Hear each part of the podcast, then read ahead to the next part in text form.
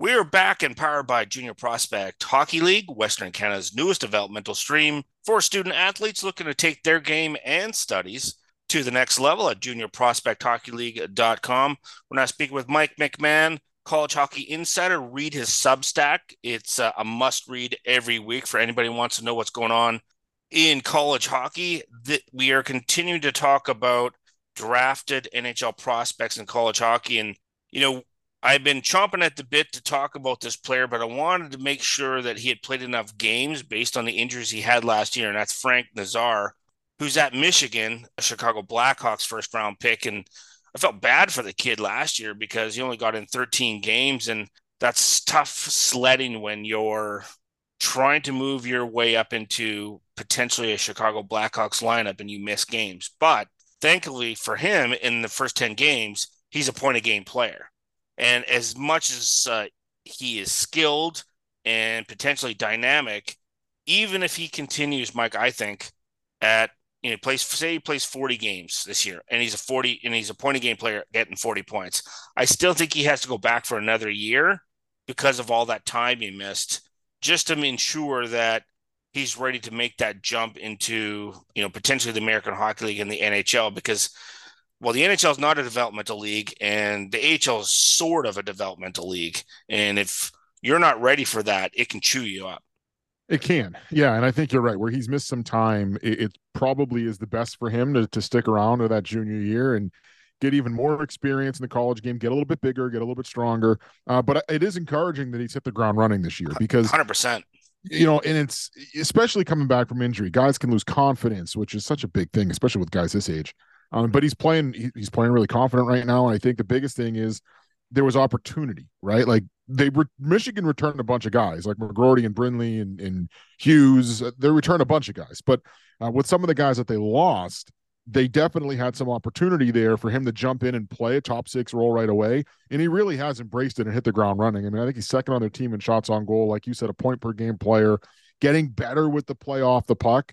Uh, from what I've seen in Michigan this year, the reason why that that extra year staying through that junior year might be really important is just to get even stronger you know physically stronger to win more battles on the walls and win kind of those one-on-one body battles when guys really start to lean on him uh, but I, I think so far so good especially considering the injury that he's coming back from Certainly, and look, I like his versatility because, of course, he can play in the middle and play on the wall. I think in the NHL, he's going to be better on the wall as a right winger um, because he has that tendency to want to shoot the puck. He likes to score goals, and I think he might be better there. And if you look at you know Chicago's lineup, I think he's going to probably get pushed to the wall, and it's just less defensive responsibilities. But if there's injuries, you can slide him over. So I think for you know for that standpoint, that's another reason why I like to see him play another year. Is if you're going to play play some time in the middle at the NHL level at some point, I think just I think that just lends itself he did miss games, that might be that's a different conversation, but he did miss a lot of games. Let's also talk about Jimmy Snuggerud. Um, one, greatest name in hockey, but two, such a character player for Minnesota. And it's going to be a character player when he moves up into for the St. Louis Blues. Like when he was drafted, it's like, oh, that's a prototypical St. Louis Blues player. He just he fits the mold of that team and what what they're all about, especially when they play in the playoffs. And for me, it was just I want to see him continue that transition of the great year he had last year, and can he do it again? And I like the fact he came back because you know, like if you looked at you know similar players, they get 50 points in 40 games. Well, they're leaving. And yep. he came right back and said, No, no, no, we're going to try to win a national championship. And I just got to get better at my overall game and then come into the pro as a 20 year old instead of a 19 year old and, and, be more ready to make an impact. Maybe be more ready to make an NHL roster right away. We'll see. But yeah, it's going to help him. You know, it's not going to hurt him. Uh, I like him a lot. I really, I just like the way that he plays. Uh, you know, he's he's not the biggest guy. He's not the smallest guy, but just plays like a bulldog. Like just kind of head yeah. down, straight, straightforward game. Gets to the net. Uh, scores really skilled goals, scores really greasy goals, knows that they count both for the same. Plays a really playoff matter. style. He's a playoff yeah, style player, right? That's you know, yep, and he's going to gain. He's going to gain more like man strength, and he's at six two. So if you get him at about that two ten mark, well, then he's going to be a bit of a bull in a china shop when it comes into the playoffs, and that's really what I thought the St. Louis Blues were looking at. Is like when this kid's 22 years of age, he's going to be a bit of a handful. And, you know, he's going to start to round out his game when he hits 23. And I really like that pick for St. Louis. Like when you get in past 22, that's where things start to like drop off in terms of probability of success rate. And I think Jimmy like just fits the mold for that team perfectly. Yeah. You know who he reminds me of too? A little bit smaller, uh, because he's he's a little bit shorter. I think he can be the same, you know, build wise, but a little bit shorter. It reminds me a lot of James Van Riemsdyk when he was at UNH, just the way that he plays.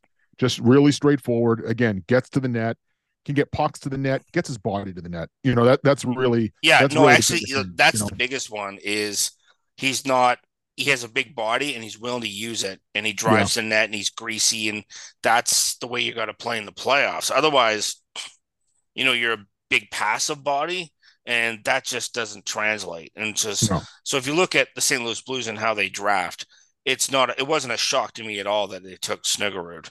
I mean, as much as some a lot of people want him to go to Buffalo because of his dad, but you know, you look at this from the Blues standpoint, I think it's it's a great fit. And then first just for Snuggerud to come back and play another year and we'll see what Minnesota does. Like they they have a good team and they can make a run and they could go to like the Frozen Four. So you know, when he's got six goals in eight games, that's a great start. So I'm really intrigued to see what he does. Also, uh, we should also talk about a player we haven't had a chance to chat about at all in Cameron Lund, uh, San Jose Sharks draft pick, Northeastern University player, and he was a guy. He had a you know good freshman year, and then this year, the sophomore year, I know it's only been five games, but he's got seven points, and that's another big body. Six two, he's almost 200 pounds, right-handed shot, plays center, can play on the wall. Not sure what he's gonna, how he's, where he's gonna play as a pro. He might go to the wall, but so far, like that's an excellent start. I mean, because Northeastern had graduated a bunch of guys, and you know it was his opportunity to step up and take a, a much bigger role this year. Yeah, you, you kind of knew it was coming, like you said, with the guys that they lost last year, uh, McDonough being the big one up front. Yeah, right. It was it was going to be there was time for him to shine a little bit, and there were guys, there were coaches last year who were not shy in saying, "Look, I think this guy's one of the best players in our league as a freshman," and I, I, almost feel like in Hockey East, he's one that gets lost a little bit because right now there's, the a lot of big games there's a lot of huge, yeah, whether it's Celebrini or Will Smith or all the BC guys or, uh, you know, Nadeau at Maine's playing really well. Wood at UConn's a first round pick. They got so many of these guys that it's easy to overlook a guy like like Lund, but he's had a really good impact at the start of the year. I thought he played really good as a freshman last year too, and, and it wasn't the easiest role for him to kind of be in in a little bit of a secondary role behind a guy like McDonough and some of the older players. Now he's thrust into that hey you're going to be the guy we lean on. You know you're going to it is it's not his team entirely but a big part of this team is his team as far as the offensive play driving goes and he's responded well. He's been up to the challenge so far.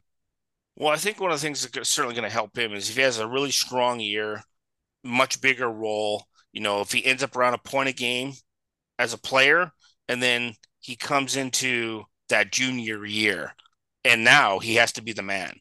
Like the focal point of the off a lot of the offense because more guys are going to graduate is it's going to go to him and then see how he handles that pressure in that situation. Because they you know northeastern plays really good teams and they've had a pretty successful run as of late. You know they recruited really well. So i'm curious to see how he handles that. And he's another guy who i'm not sure what ends up happening to where he plays center wing at the pro level like at college hockey you can get away with playing in the middle of the ice that you may not be able to play at that at pro so sure. that that's curious to me as well and thoughts on you know you know him jumping from center to the wall and back and forth i actually like him better on the wing from from the games that I've seen. I just think it opens him up a little bit more offensively, uh, as it would for most guys. You know, some guys can can get up and down the sheet, and he can. But to me, I just think he gets so many more pucks on net when he's playing the wing.